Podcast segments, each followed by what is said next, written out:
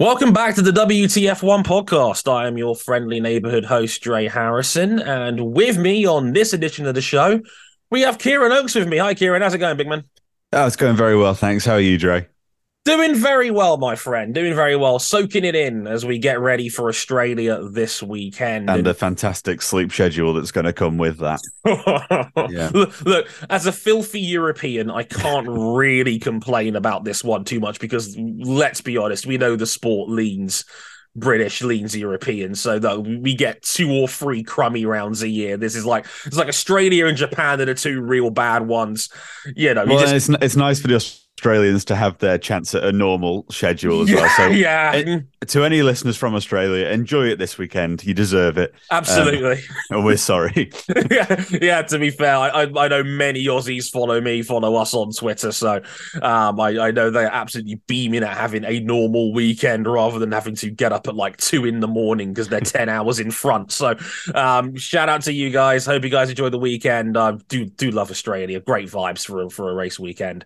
But uh, we've got to go back a little bit here because the main subject of uh, this podcast will be talking a little bit about dominance in Formula One. And before you groan and leave this podcast in droves, because this comes up almost every time a new team dominates, we promise you we're taking a different angle towards it than you may expect. Just trust me on this one. But we've got to talk a little bit about Saudi Arabia first, Ciaran, because that's kind of where this is all stemmed from. I mean, Max Verstappen coming through from 15th to second pretty easily without any real contention. Perez running away with it. You know, Fernando Fernando's already getting like big Luke Skywalker sort of vibes that he's our only hope and he's getting all the content and all the all the positive energy because he's clearly the number three guy at the moment. I mean, there's no getting around it. Red Bull are kind of running riot here, haven't they?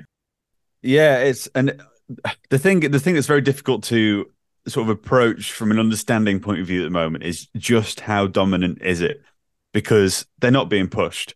Like we we haven't seen the Red Bull have to battle with someone. How many extra tenths have they got in that car? How many engine modes are we not seeing? And that's kind of that will become apparent, I think, um, as other teams hopefully catch up, but maybe not. Maybe they can cruise the whole season because, I mean, I look, I will say I, I, doubted Perez. I doubted him on the off season. I doubted what he'd done before for the team, but he looked strong as hell. He looked impressive. He looked dependable, reliable on Sunday. Um, not Sunday, the last Sunday when the race was that Sunday. Um, and when when you come away just with the only conversation point really being, oh, there's a rivalry between these two drivers in the Red Bull team.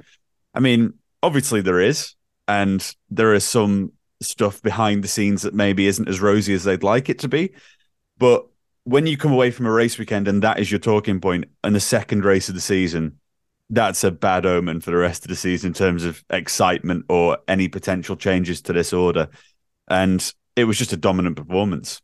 I mean, I, I, I think Max did Max have it in him to maybe push further up than he did? I don't know. But it's kind of irrelevant. Just Red Bull 1 2, I think we're going to be seeing a lot this season. Yeah, I, I, can't disagree with any of that. I, I, know you've been a bit cynical towards Perez on certain HTW episodes, and I'm like, look, I, I, I always understood to a degree where you were coming from. I always thought it was a little bit sus that Daniel Ricciardo's just there as a reserve, but no, this like if Perez has more weekends like that, then Red Bull's going to have no problems on track whatsoever because that's exactly what you hire Perez to do. I've said he's more a de facto number two because Max is just that good. And if if Perez can clean up comfortably, I mean, if ignore Max, you're looking at the Perez versus Alonso matchup more because that was really your fight for the win in the end. And Alonso was 25 seconds back, even after the penalty and or the penalty slash not penalty that we got, um, being the other major talking point coming out of Saudi Arabia. I make it over a minute combined that Alonso has lost out to the two Red Bulls that have beaten him since you know, since the season started and Max came from 15th. And even during that Max comeback, it was pretty clear they weren't going at 100%. They were taking it easy into some of these DRS zones and setting it up, um, setting up passes down the main straight rather than turn 27 at the back. It's, I think Red Bull still is holding something back in reserve, and that's probably the most terrifying part. I think the one. I, well, I, I think I think like Alonso is a better driver and on better form than Perez. But my issue with Perez was always that he wasn't holding up his end of the deal in the Red Bull. Sure. Because I said, there's no way in that car last year he shouldn't have finished second. And now he seems to be doing exactly what he should be doing. In the yeah. car, you are finishing above everyone else. You're not going to beat Max when he's on a level playing field with you, but he's doing exactly the job. Like you say, that's his role and he's nailing it. The problem comes afterward, afterwards if there's this idea of, oh, well, I can win this now after winning mm. a couple of races. That's where Red Bull's issues come. But other than that, yeah, he's doing exactly what he should. Yeah, that's absolutely yeah. yeah, that's absolutely fine. And yeah, I, I completely agree with you on that. That like I said, Perez is just Perez is holding up his end of the deal. Max, again, I still think was going at about 80% of what he could have done. Um, and then I think when he started getting the, I call it the ghosts in the drive shaft, um, about whether that was a problem or not, I I think that's where Max was like, let me just get these points, and which is understandable given we're in a title fight. Yeah, like you said, that was the number one takeaway from all of that. All the drivers might fall out, even though we have prior evidence that they already have on multiple occasions. And there's been a lot of third party discussions as well. So yeah that that's inevitable. But you know it's it's it's obvious the Red Bull have cracked it. And i always said that the cost cap penalty that they had going into this season wasn't going to hurt them really until next year and it looks like that's held up because it, it's easy to forget Ciaran they stopped developing their eh, their last year's car, the RB18, after the summer break last year, which should have been an inkling that they they think they've clearly got something here because you don't shut down development halfway through a season, and then Red Bull would go on to win nine out of the last ten after the break anyway. Um, the Mercs one two in Brazil being the only outlier that Red Bull's got something special here. Well, I think it, it's the huge benefit of going into new regulations. And if you end up halfway through the season, quite clearly going to win the drivers and constructors is more than likely, then you are in such a good position for the next bulk of years until those regs change massively again. Because everyone else is playing catch up and you can be preparing ahead. It's like finishing your homework um, or, or finishing, yeah, finishing your homework on the day you set it, and then you can start on the next bit of homework whilst everyone else is panicking to get the the, the rest in last minute and try and improve it. But if you're smashing it out straight away, you have so much time to like sit back and plan for the future. And that's the problem with a Ferrari or a Mercedes. They've got so much catching up to do in the season.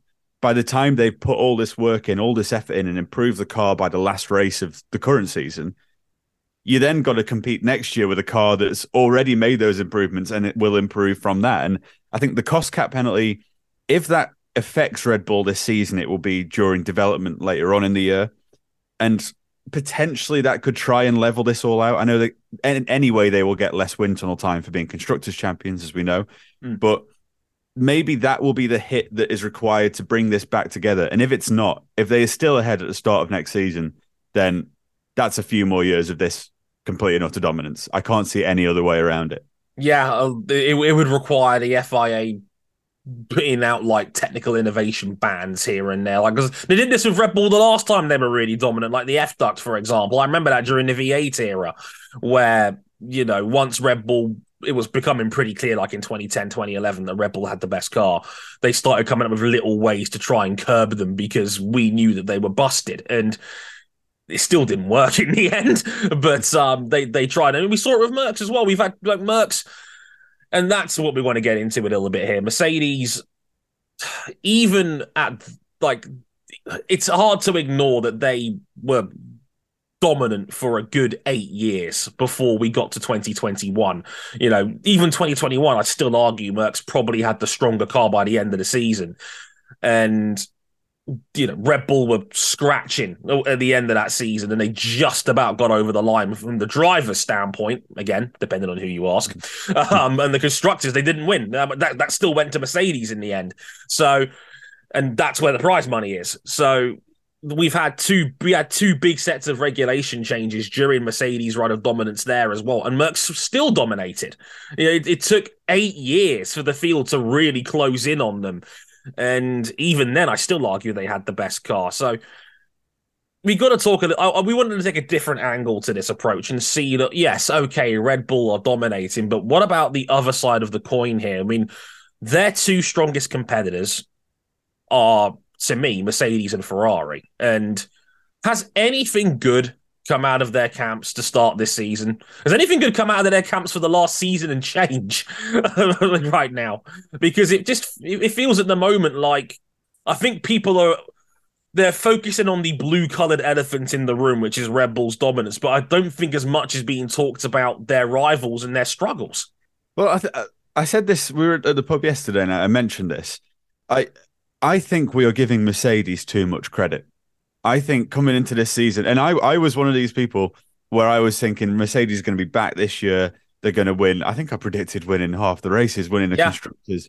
And I feel like an absolute idiot because I, I gave them far too much credit. And I think there's this thing of, and it's kind of like um, 2014, where it was sort of like, oh, Red Bull, like they've dominated for so long, they'll get back into this very quickly. And whilst they sort of remained around the podiums inconsistently. Mm. It's it's this thing of regulation changes and changes to the sport. Domination doesn't come into that. Previous dominance doesn't matter. It doesn't give you a right to anything. And Mercedes proved that last year, but we all gave them these excuses and going, oh well, well next year will be the one because they've got, I think, the best driver pairing on the grid. Um, I would still say that, but maybe less convinced from Hamilton's perspective than I was a year ago. Um, but there's just it's just easy to expect them to come back and absolutely nail it. And I, I just don't think they've got it in them with this car. I think there's so much work that needs to be done. They've fallen so far behind. And granted, I, I think it's over the top when Toto Wolff is saying this is oh, this is the worst thing we could ever have been through because I mean, they're still in a car that's going to get podiums this season. Like that, it's not an awful car by any means, but by Mercedes standards, obviously it's a massive disappointment. But I just don't see any way back into it for them over the next few years because, like I say, it's that whole thing of playing catch up. Um, and Ferrari, it, it just honestly, it just feels like a carbon copy with Mercedes and Ferrari what we saw last year. Feels like the Red Bull, Red Bull have got their act together. They're doing well, and obviously Ferrari had a bit of a better start last year, but when you you taking a grid penalty in the second race of the season because of engine reliability issues, like what what is happening? Surely that should have been the main focus. Surely they would have wanted to aim to be a, a little bit slower this year, but reliability not be a factor, strategy not be a factor, because then you can build from there. And when you've still got these sort of problems lingering around, lingering around so early on, you're putting yourself in the back seat again. And I, I accredit a lot of what we're seeing and a lot of this positivity about how far ahead Red Bull are. I accredit a lot of that to Ferrari and Mercedes. I think they've let themselves down. I don't think they've made the progress they've needed to, and I don't think they will. I think Ferrari's more understandable because you've got Vasseur who's come in. He's got to change the whole operation of things, and that'll take time. That's more of an adjustment period. But Mercedes, I don't, I don't really have an excuse for them. I, I, I am disappointed in them, and when a team like Aston Martin is using your engine in such a such a promising and exciting way, then that shows you have really messed up. Yeah, there's no getting around. Sorry, I, co- I covered a lot of ground there. I apologize. No, no, that's that's good. I speak your truth. Um, uh, no, no, I, I, it's frustrating. All, no, I, I, don't blame you. From a sporting standpoint, it is frustrating. I mean, let's talk Mercedes first. Let's break it down a little bit further. I completely agree on what you're saying, and I think Mercedes, to a degree, gets away with it, we should be evaluating Mercedes in the context of major championships. They had the most dominant run of form in this sport's history. No one has ever won eight straight constructors championships in Formula One until Mercedes got here and nailed the turbo hybrids when they first got here. That's the level we should be evaluating Mercedes on, not getting the occasional podium or one off win over the course of a season. This has been a disaster for Mercedes that they they went for a moonshot concept of the zero sidepods idea. The whole idea of zero sidepods ended up going viral on social media last year, thinking, oh, wow, this is going to be a performance advantage locked in for years. And it's ended up being a complete embarrassment with egg on their face and going from, God, I want to say they had 11 wins last year or something like or 11 wins last year before this regulation change and then going to one the year afterwards that's a disaster That is a complete disaster. And like, I, I mean, we mentioned it on video as well that I said that look, Toto wasn't prepared to throw in the towel on this side pod concept um, and suspension layout concept. And I think, if anything, the end of last season probably gave them some false hope in regards to that because they felt like, oh, maybe there's still something in this if we can win the occasional race and build on it. And then they got to Bahrain last year and got got their cheeks clapped um, by by Red Bull, and um, Hamilton was 50 seconds off the win that day. And Toto was like, "It's one of my worst days in racing," and I'm like. Like, I, I'll be honest with you, I can't stand some of the melodrama that comes out of Mercedes oh, camp sometimes. God. Like, like they, they, it's like you do realize that most reasonable people are playing the world's smallest violin right now, given you literally ran the sport over for eight years, and even then they were trying to play down just how good they were. It was nonsense. Like they they they, they turned the sport into roadkill for almost a decade, and now you're like, oh, woe is us. You know, we need we need to we need to balance the books here. And Toto, I think he said the other day that they they need a year now to catch up on Red Bull's aero knowledge. So you might as well chalk off this season because that's not happening. You could very well chalk off next season on top of that if it's going to take them a year just to have them think or, you know, they could close up on Red Bull in terms of what do they know about aero in these sets of regulations. Oh, and by the way, their star driver is a free agent at the end of the season. It feels and uh, forgive me for um, mentioning football here. Uh, it's it, there, there is a purpose for it. So I play a lot of a game called Football Manager, where you sort of you manage a football team, you make sign-ins and all this, whatever. And what it feels like to me, this Mercedes period is, say I've won the I've won the league three, four times in a row. The team very happy. It's easy. It, it's become easy. Obviously, complacency then hits in, and something will happen. Suddenly, you're not quite performing, and then you realize all the problems you've got you realize you've got aging players who are going to be at the end of their contracts, which obviously that's a Hamilton reference. It's very clever. I'm going somewhere with this. but you suddenly realize after one blip, you realize so many things you've maybe not been keeping focus of, or your priorities have been split in the wrong way. And part of it, I think, is down to Adrian Newey because no one has an Adrian Newey.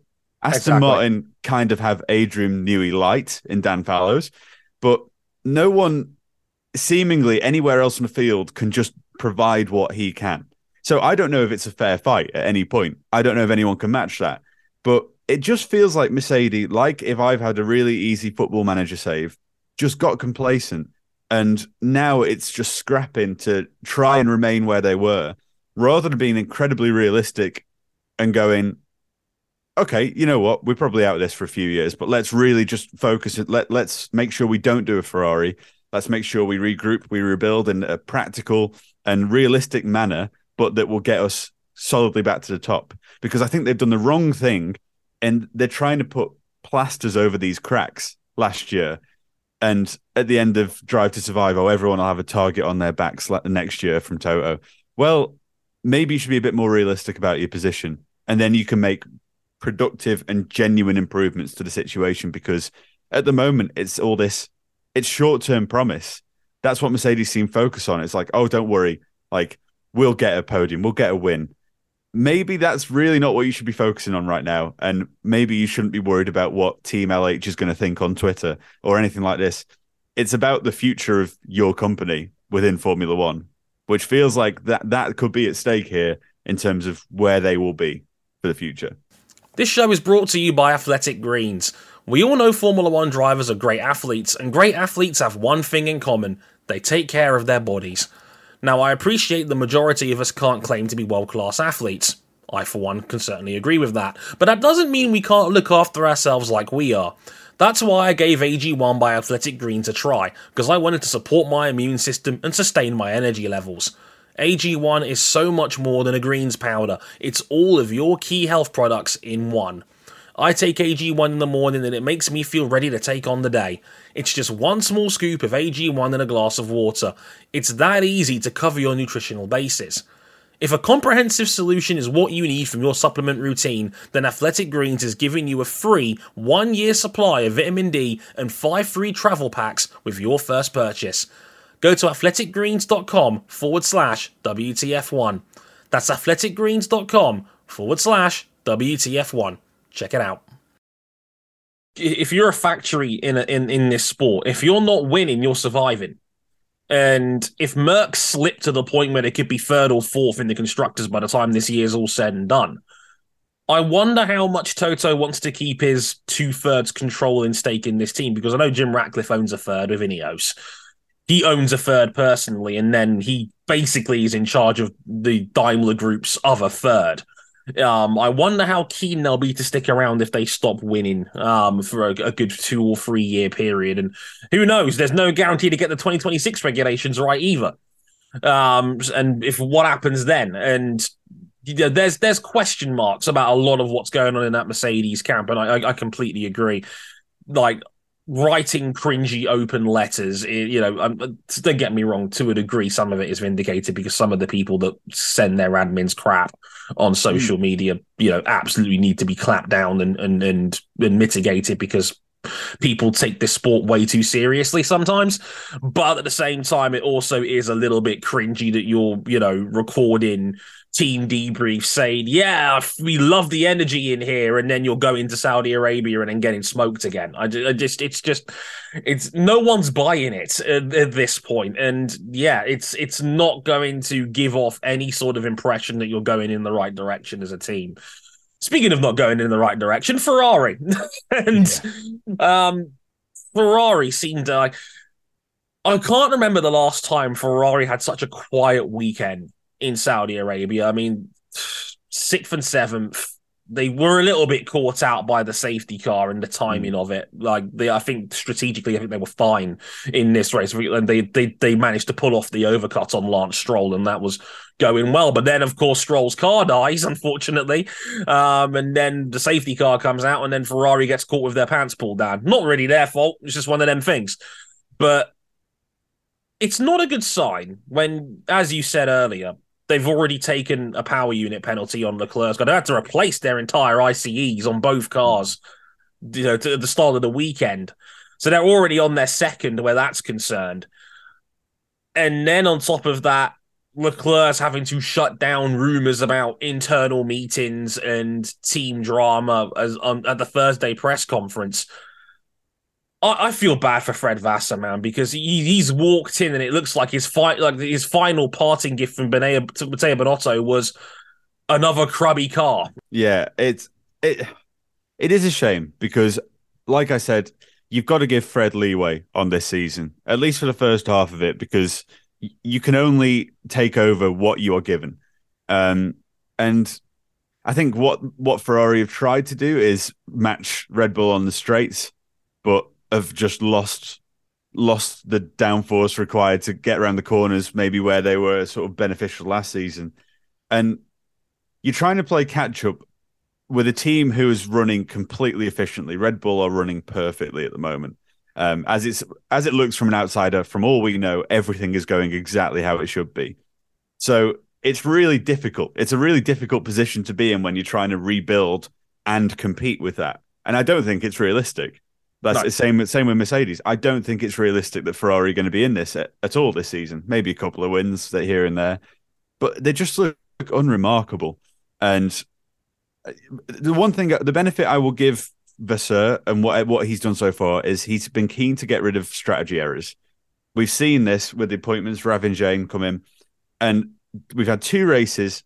Nothing has gone wrong strategy wise, which is it sounds like that shouldn't be congratulated, but we all know what happened last year, and that if you individually remove the errors that you had, you're going in the right direction, but you're not going in the right direction fast enough to appease the bosses at Ferrari, the Tifosi, the people who are expecting you to be there consistently.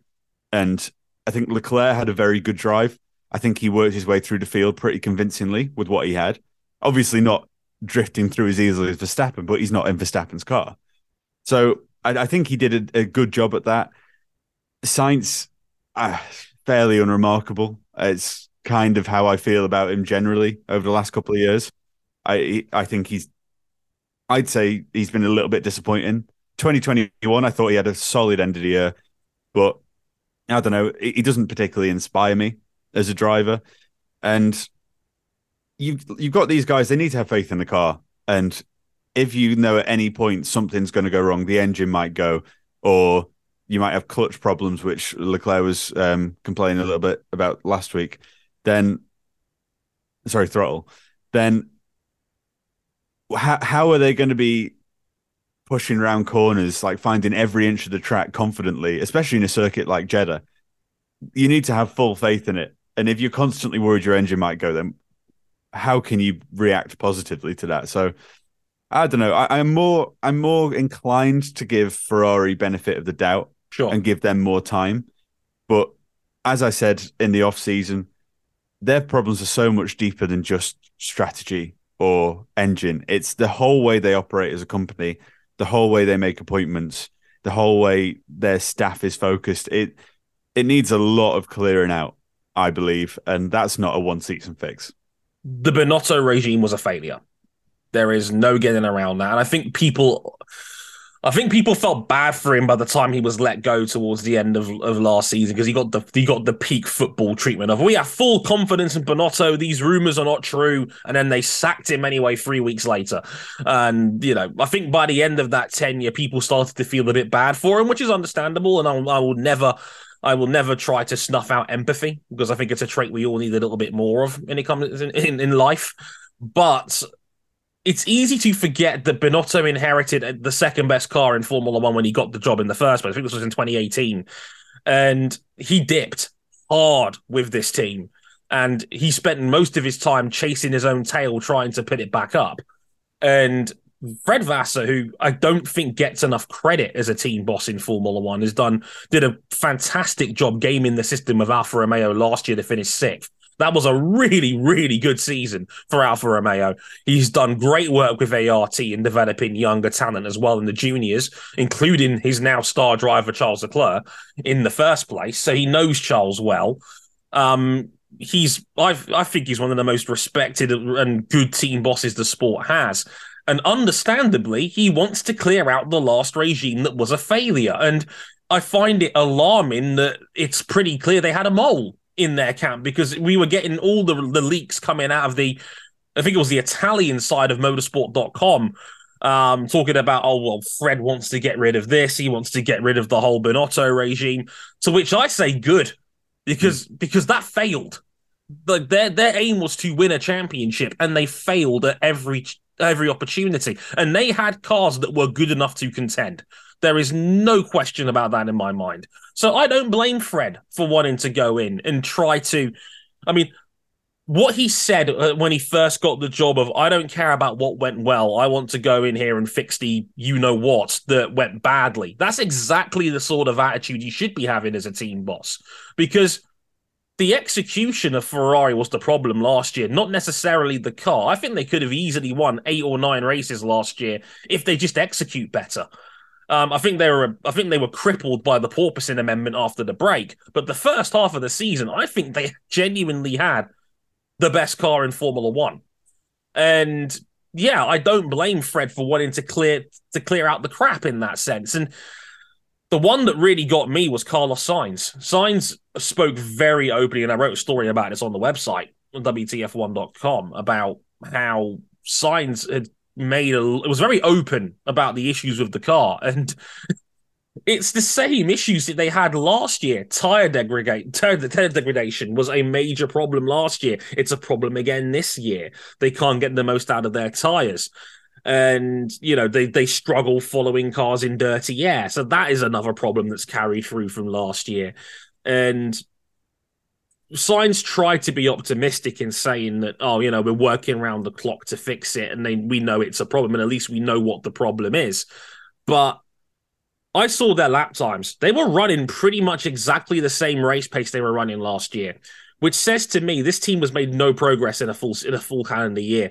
That's alarming, and because Red Bull hmm. have clearly moved the goalposts another three, four tenths of a second to the point where we're now talking about them potentially running the table. And Ferrari are probably going to go winless, which is alarming to me. Yeah, I, I think that's completely realistic. I mean, the question of will Red Bull win every race it's a it's a possibility. It's a genuine possibility. But who looks likely to maybe take the odd one?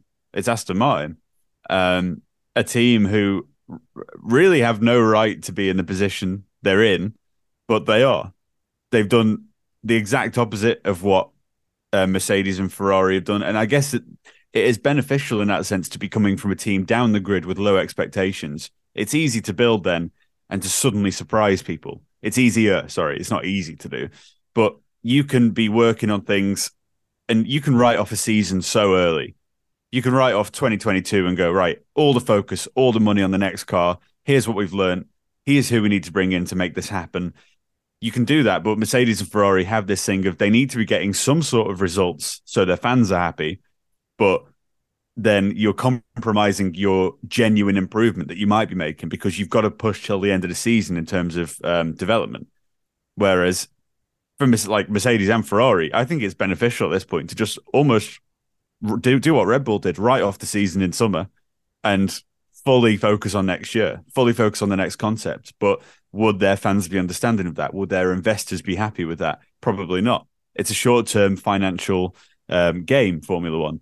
Um, so that's why Aston Martin have, have there was no pressure on them because there's no investors really to please. It's just Lawrence Stroll wants to do what he thinks is best, and I think it's worked out this season. So, yeah, I think it could be winless for Ferrari. And despite what I may have said literally a month ago, um, winless for Mercedes as well.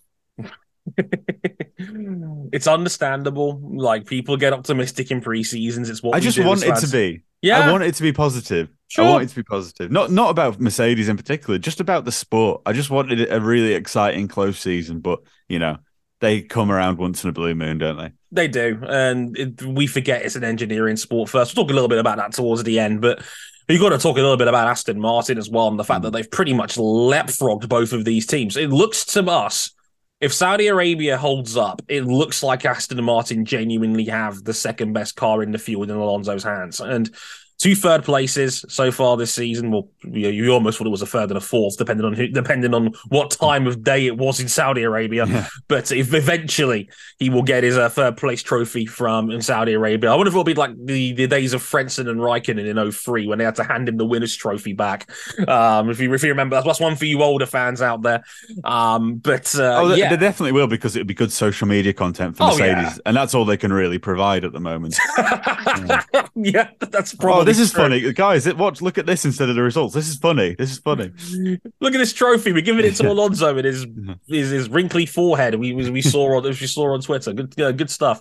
Um, Dan Fallows can build a car. There there is no doubt about that. And yeah, like we, we joked about the green bull last year. Red Bull were, were were very petty about it with the green cans at Catalonia. They like they they didn't like what Red Bull were doing. I know that like that Horner and, and Marko have made their jabs regarding Aston. Was always it's great seeing the, uh, the the Red Bull concept lock out the podium, and you know I, I remember Helmut Marko in one of his rare moments of genuine humor was like, "Oh, looks like Dan's gone over there. He's taking his boys with him, and it looks like they've got very good memories," which I thought was quite a funny comment. Um, uh, I'll, I'll give him that, but um, it's it's hard not to it's hard not to play down just how good Aston Martin. have been. Remember, they were the seventh best team last year. Seventh. They're now it's, got a shot a second. Hmm. It's remarkable, and I think we've so we've so quickly become so accustomed to how good they are this year. It feels like we really should be spending months and months praising this this jump because it doesn't happen very often. A team like that much improvement under the same regulations is just astonishing. And yeah, it's it's Dan Fallows doing a great job. At the school of Adrian Newey teaches well. Um, and when you've got the best car designer mentoring someone for so long, of course he's going to pick up these things. And you sort of think that it's things that other people could from other teams could pick up, other engineers, other designers could pick up and kind of implement. And I saw someone the other day saying, by 2026 we'll just have 10 Red Bulls on the grid, which is is, is clearly the best approach at the moment. But it, it, it proves, I think, that there's not a huge amount of difference in the engines. I don't think the Mercedes is particularly lacking. Uh, the Red Bull's obviously got a bit more in it, but that's no excuse for how far Mercedes are behind. It's all in the concept, it's all in the aero, and probably the weight of the car as well. Looks like the Red Bull and the Aston Martin are two of the lightest cars. Um, but these are things that to me they just seem like common sense. That's why it makes Mercedes more frustrating. We we know that you want to have the lightest car. We know that the Red Bull concept clearly was the strongest. So what have Mercedes been seeing in this data to to believe that this this concept they're going with and have decided to stick with for this season bizarrely what was in that data to make it seem like that was the way to continue the path to continue, continue going down but we're talking about Aston Martin. I'm, I'll stop being frustrated with Mercedes. Absolutely phenomenal work by all the team. Oh yeah, and uh, such a. It feels like a team that's got that kind of Red Bull spirit, and what I mean by that is it's an absolutely brutal focus on winning, or a brutal focus on succeeding. Everyone is in the team seems like they are well cared for. There's high morale. Um, just always seems like there's a happiness there now, and that makes such a difference like the morale of your team makes such a difference when it comes to performance and and just how you all gel and work together. And that's one of Ferrari's issues, but it's one of Aston Martin's big benefits. They're riding this wave and they are happy to do it. You've heard me talk about how important it is to have a VPN to protect your online privacy, but choosing a VPN you trust is equally as important. ExpressVPN is the best VPN on the market. Here's why. ExpressVPN doesn't log your activity online. Lots of cheap or free VPNs make money by sending your data to advertisers, but ExpressVPN doesn't do this. And second of all, speed. ExpressVPN now uses Lightway, a new VPN protocol they engineered to make user speeds faster than ever. They'll let you stream videos in HD quality with zero buffering. The last thing that really sets ExpressVPN apart is how easy it is to use. You don't need any technical skills to get set up. Just fire up the app and tap one button to connect. That's it. Even your grandparents could do it. And it's not just me saying this. Business Insider, The Verge, and many other tech journals rate ExpressVPN the number one VPN in the world. So protect yourself with the VPN that you can trust. Use the link expressvpn.com slash WTF1 today and get an extra three months free on a one-year package. That's expressvpn.com slash WTF1. Visit express.com slash WTF1 to learn more leaning it back into Mercs a little bit, it is funny how that turns out because, like Lewis Hamilton said during pre, like just during preseason, oh well, Mercedes aren't a copying team. That's kind of the problem here because the sport copies each other. That's just how the sport goes. That's how it's always been. You figure out what's winning and then you try to copy it. Like that's just how that's how engineering works. You know, of course you could try and go outside of the box to try and mitigate a gap, but eventually people discover what works and then they build around that and then it's that's why that's how the sport becomes a law of diminishing returns. Like that's that's how formula 1 has always been.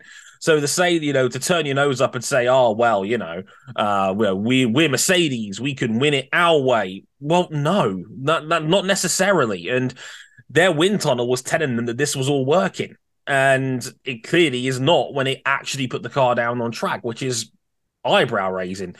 The last time I saw a team improve this much overnight was probably Williams. 2014 mm. when when the turbo hybrids began they were down the order i think eighth ninth in the constructors in 2013 the last year we had v8 v8 engines the turbo hybrids began and all of a sudden williams nailed the concept and they're running third running second best team and then they're challenging for wins on on on the odd occasion like it's a shame because williams just couldn't financially keep up with the big team this was before we had a cost cap Mm. But it reminds me a lot of that and how Williams out of nowhere just jumped up two thirds of the field with, with Bottas and Massa and all of a sudden became like the second best third best team in the sport alongside Red Bull and were challenging for major honors in the constructors. So yeah, it, it's it's incredible how much they've turned this around in a short space of time. It's amazing. A year ago, we were talking about morale being low. Sebastian Vettel had COVID. There was rumors that Lawrence Stroll was was bollocking the team staff and and all of those guys, and you know morale was low, and you know there was rumblings about Vettel's retirement and how it hadn't gone well in the camp. There was question marks about bringing Alonso in, and it's all coming up Milhouse for for Aston Martin at the moment, and fair play to them. It, they, they've done an incredible job. I do wonder will they be able to hold it over the over the next few years because we talked well, about. Made, I think you made the key point: cost cap. Mm. I think if you establish yourself, it's so much easier to hold on to that now. Agreed. Yeah, because everybody's now spending the same in theory. Um, Aston Martin's going to be careful about those tables and chairs because we, we I, because I, I, did I did read about that was the other cost cap story that kind of went under the radar when Red Bull may or may not have gone over. Um, they did, but um, I mean, Aston Martin will end up having to fight this themselves because we talked about the wind tunnel allowances. I mean, Aston Martin was seventh last year. They that is a, the exact 100% CFD baseline figure let's say they finish second this year, which is very feasible by by the looks of it. That comes down to three quarters. It's seventy five percent if you're if you're championship runners up. Will they be able to hold on to that, knowing they've got less CFD time to play with? But then at the same time, Ciaran, they might just shut down development early if they feel like, hey, we've got a good car here. You know, we we, we could afford to ease off early. I mean, it works in different ways, but do you think Aston Martin can hold on to this? I uh, it, look, it's still early. It's still early in the season, and we'll have to see where it goes, where development takes us throughout the season. But if Aston Martin are running second, maybe in a fight with Ferrari um, by the midpoint of the season, I think genuinely a conversation. Well, obviously it will be had, but it's an important conversation to have. Of go, do we do we sacrifice this end of the season, like you say, focus on next year because we genuinely believe we could push Red Bull next year? Or we could genuinely push whoever's at the top of the field. But it, it, in terms of development under the cost cap, if they want to just push this season and try and get a comfortable second, take the money benefits but lose a bit of the uh, wind tunnel time for next season, then may- maybe that's what they want. Maybe just establish yourself, say we finish second in the constructors. That could lead to some disappointment, and I think that approach, going to the end of the season and pushing as hard as you can, could lead to less staying power at the top. But it just depends what their approach is. Lawrence Stroll says he wanted to win a championship within five years. And I think it it seems look people doubt him and people have doubted him a lot. I've personally not been inspired by him when I've heard him speak. He's not a natural auto cue reader for sure. But he's proven himself. Everything he said, he's proven. So I think that's I think they know what they're doing. So yeah, I, I think they've got enough nous to get through and stay at the top of the pack. Maybe maybe within the top three or four, but from where they were, that's phenomenal work. Ultimately, before we get out of here, I mean, I'm not going to completely ignore the most obvious question being asked by other media outlets um, and other big names talking about it. ah, pardon me. As the as the season's gone on, is this good for the sport? And you know, I, I, have varied thoughts on this, but I wanted to get your take on it first, Ciaran. I mean, it's it's looking like Red Bull are going to run the field over. It's looking like we get, we're getting a one car championship this year. Is that good? Is is that is that is that something that the sport can afford to have right now? I have two different answers, and they depend on which on, on a further debate of what Formula One is now. Is it a sport or is it an entertainment? Which we talked about a lot everyone's talked about. It's not good for the sport in terms of entertainment. Um, not not a not at all. And adding in there, it's worth saying it's not been good for the sport when Mercedes were at the top of the field, and we we were chatting beforehand. Um, Sky Sports seem to have more of a problem with it now that it's Mercedes, uh, Red Bull rather than Mercedes, but that's a conversation for another day. But ultimately, this is sport. This is what sport is. It is the best at what they do coming out on top. And is it does it get boring? Does it get tiresome? Yes, obviously. But what is sport if you are not rewarding the people who are the best at it? You know, the best engineers, the best manufacturers, the best drivers, the what the best driver, I'll say. But they are being rewarded for doing everything well. And that is what sport is on paper. So I would much rather have a sport that stays, stays true to itself and you have this era of dominance, but it all pays off when finally other teams catch up and you'll get this flashpoint. And what I said earlier about once in a blue moon, you'll get a really close title race right till the end. That's what makes that special. I don't want manufactured close seasons every year because of various penalties that are brought in to punish Red Bull, bring back their development or whatever. I don't want DRS to be way more. I don't want their cars to be slowed down when they're in front of the field by 10 seconds or whatever was someone mentioned last year. It was just stupid. Don't punish people for being good at it, but try and level the playing field as much as you can. The cost caps help that. Um, I mean, to be fair, maybe it's not helped it because it, it doesn't really give the teams at the bottom chance or an opportunity to get a financial sponsorship that can really push them up. But l- look, sport is sport, and sport is about winning. And I don't think teams should be punished for that. And I'm I would rather the sport be true to itself. I think. What about you? I feel like all sports have got to have got to answer this question at certain points in their existence. It's that it's a very difficult balancing act between integrity and entertainment, and a lot of it can sometimes boil down to how much of that integrity are you prepared to sacrifice for the good of the show. And look, seasons like this in Formula One are the norm; they are not the exception people need to. Uh, I know a lot of there's a lot of newer fans that have come in, and a lot of them have been uneducated, and that's not an insult. That's just what new fans are at the end of the day. Seasons like 2021, which obviously was incredible, even before you take into account the ending. That's not the norm for Formula One. It's very rare that you get two different cars at the front of the field that are on a very similar level and can compete for a title. You look at you look back in the last couple of decades, how many seasons were like that, where it was two cars, two different cars fighting for a championship? 2021, to a degree, maybe 2017, 18 to a degree, a little bit. Obviously, Ferrari kind of let themselves down towards the end. Vettel had a few errors here and there.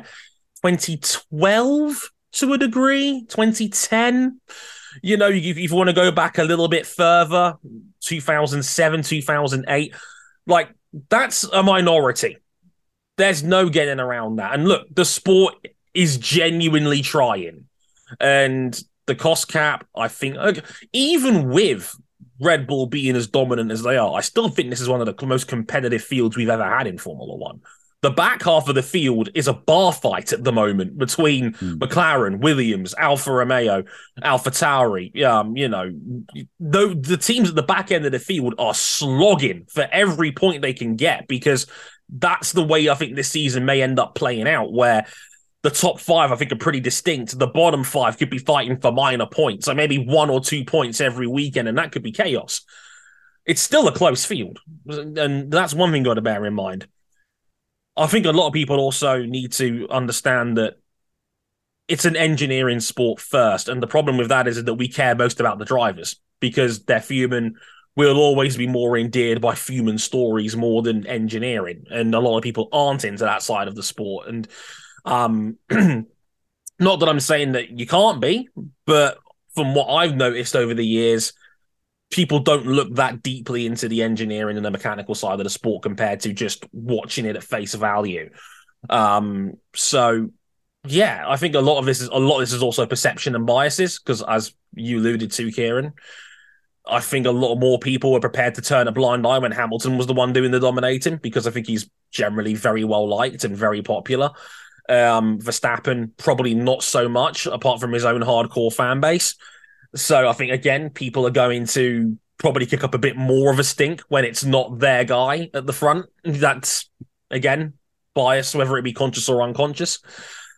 Ultimately, I think it's it's a luxury when we have competition in Formula One like this, and yeah, I think the sport uh, is going in the right direction in trying to curb this, but there is no substitute for mechanical excellence, and that's what Red Bull that's what Red Bull are at right now, and it's going to take a lot of mitigation, a lot of rule bending to try and bring them back in line with everybody else. And that's how it goes sometimes in Formula One. We've just, like I said, we've just had eight years of Mercedes pretty much doing the same, and we all got through that for the most part, all right. So I think we'll be all right somehow. But yeah, don't don't tell the mainstream journalists that because they might they they might crap themselves in a hurry. um, personally, but uh, any closing thoughts before we get out of here, Ciaran? Oh, just I hope everyone has a lovely day and the season continues to be exciting. And I'm looking forward to Australia despite the wake up time. and who knows, maybe we'll have a very different topic of conversation next week, but I highly doubt it.